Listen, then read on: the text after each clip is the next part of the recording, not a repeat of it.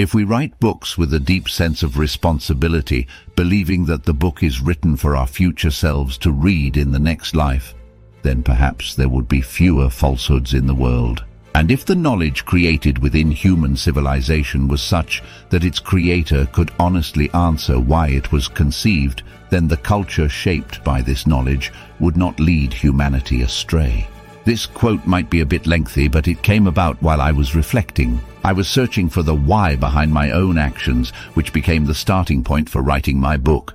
We are Buddhists, but if we don't aspire for nirvana, how should we navigate our lives without going astray? Thanks to the 10th Kalama Sutta left by the Buddha, which states, Do not believe even if I myself said it, according to the Dharma transmission of Fra Dharma Kosakarya or Buddhadasa Bhikkhu. How do we build our knowledge if we don't aim for nirvana?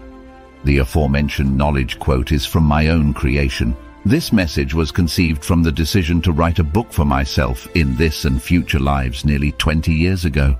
Given my current perspective that in this lifetime I have no desire to teach anyone anymore, all I can do is write. I write books and leave them for my future self to read in the next life, but this act also serves as a form of merit for others. Don't let your subconscious mind dismiss this vital information before your mind and soul reject the existence of this truth. Unlock your true self. A prelude to Read Before the Meaning of Your Life is Lesser. Discover the pivotal reasons behind the creation of Read Before the Meaning of Your Life is Lesser. Unlocking the secrets to a meaningful existence, truth from new thoughts, in this exclusive prelude. Authored by Ekarach Chandon, the book questions the fundamental approach of modern education and offers an introspective lens to understand who we truly are. By bridging the gap between individual consciousness and societal issues. The book challenges the current educational paradigm and invites us to explore ourselves through conscientious responsibility. Dive into the mind of yourself, explore your conscientious responsibility, and uncover what lies ahead in this transformative journey. Through conscientious responsibility, we become our true selves, thereby potentially reducing global problems one transformation at a time. Prepare for a conscientious journey that seeks to reconnect you with your true essence. We are all different individuals. But what this book is talking about goes beyond just our individual differences. It's about starting the search for who we should be. If we become aware of ourselves, beyond what we are now, the many problems caused by people, both in the past and present, wouldn't arise to such an extent. If only people knew themselves. Life, meaning. In the absence of our own pursuit. To comprehend the essence of life. Uncertain we shall be, unaware of. What sets us apart from mere machines? To those who seek truth in the world. Speaking boldly of what they see. Amidst a dark and blind world, is great courage. About this book.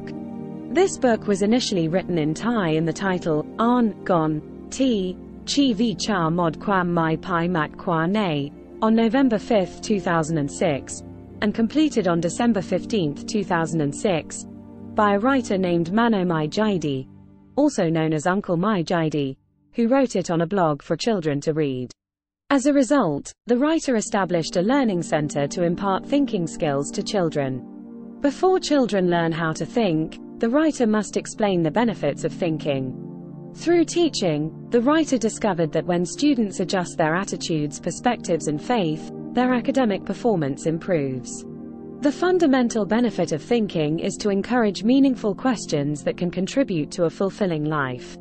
These concepts are presented in this book, Adults who read it and find themselves perplexed should not be discouraged. Regarding the author's connection to this book, it took the author a long time of experimenting with life to realize what questions life must answer. It is regrettable that the story of life is not taught within the education system in my country.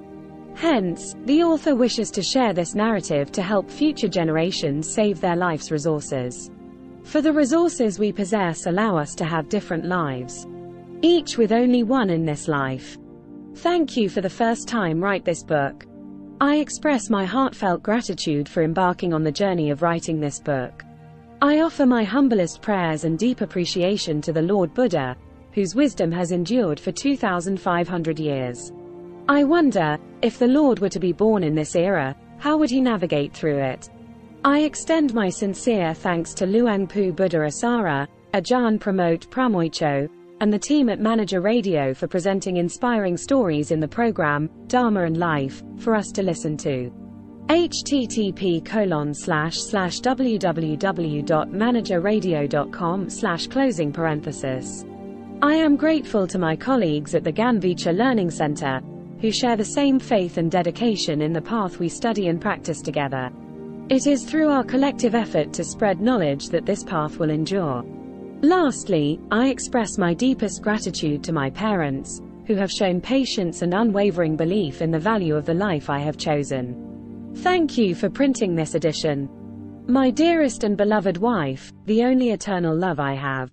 Even though this physical form has departed, all the goodness, sacrifices, and love of your cherished heart have inspired me to take responsibility for writing every book in my life. Why do I have to write this book? I find myself questioning why our current education teaches us to look beyond, to learn about various topics throughout our lives spent in classrooms. The subjects we must learn, the journeys we take, extend to the farthest reaches of the universe. International politics, the histories of others, the reactions caused by certain substances. Resources and needs, industrial management, marketing, investment pathways. All these diverse stories distance me from my own self, leaving me with hardly any understanding of who I truly am.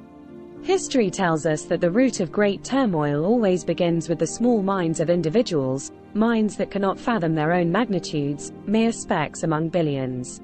If we were to educate ourselves to know ourselves better than we currently do, perhaps the problems would diminish. At the very least, there would be one less person contributing to the origins of these issues. That is why I must write this book, so that we ourselves no longer remain distant from our own selves. As we come to understand ourselves more, the world's problems may one day decrease.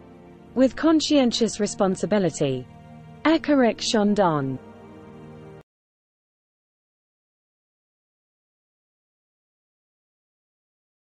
In an era flooded with vast volumes of information, it's more crucial than ever to possess the ability to discern truth from fiction. As streams of data surge around us like tumultuous waves in an endless sea, a lone individual amidst a deluge of scattered information is attempting to find their way.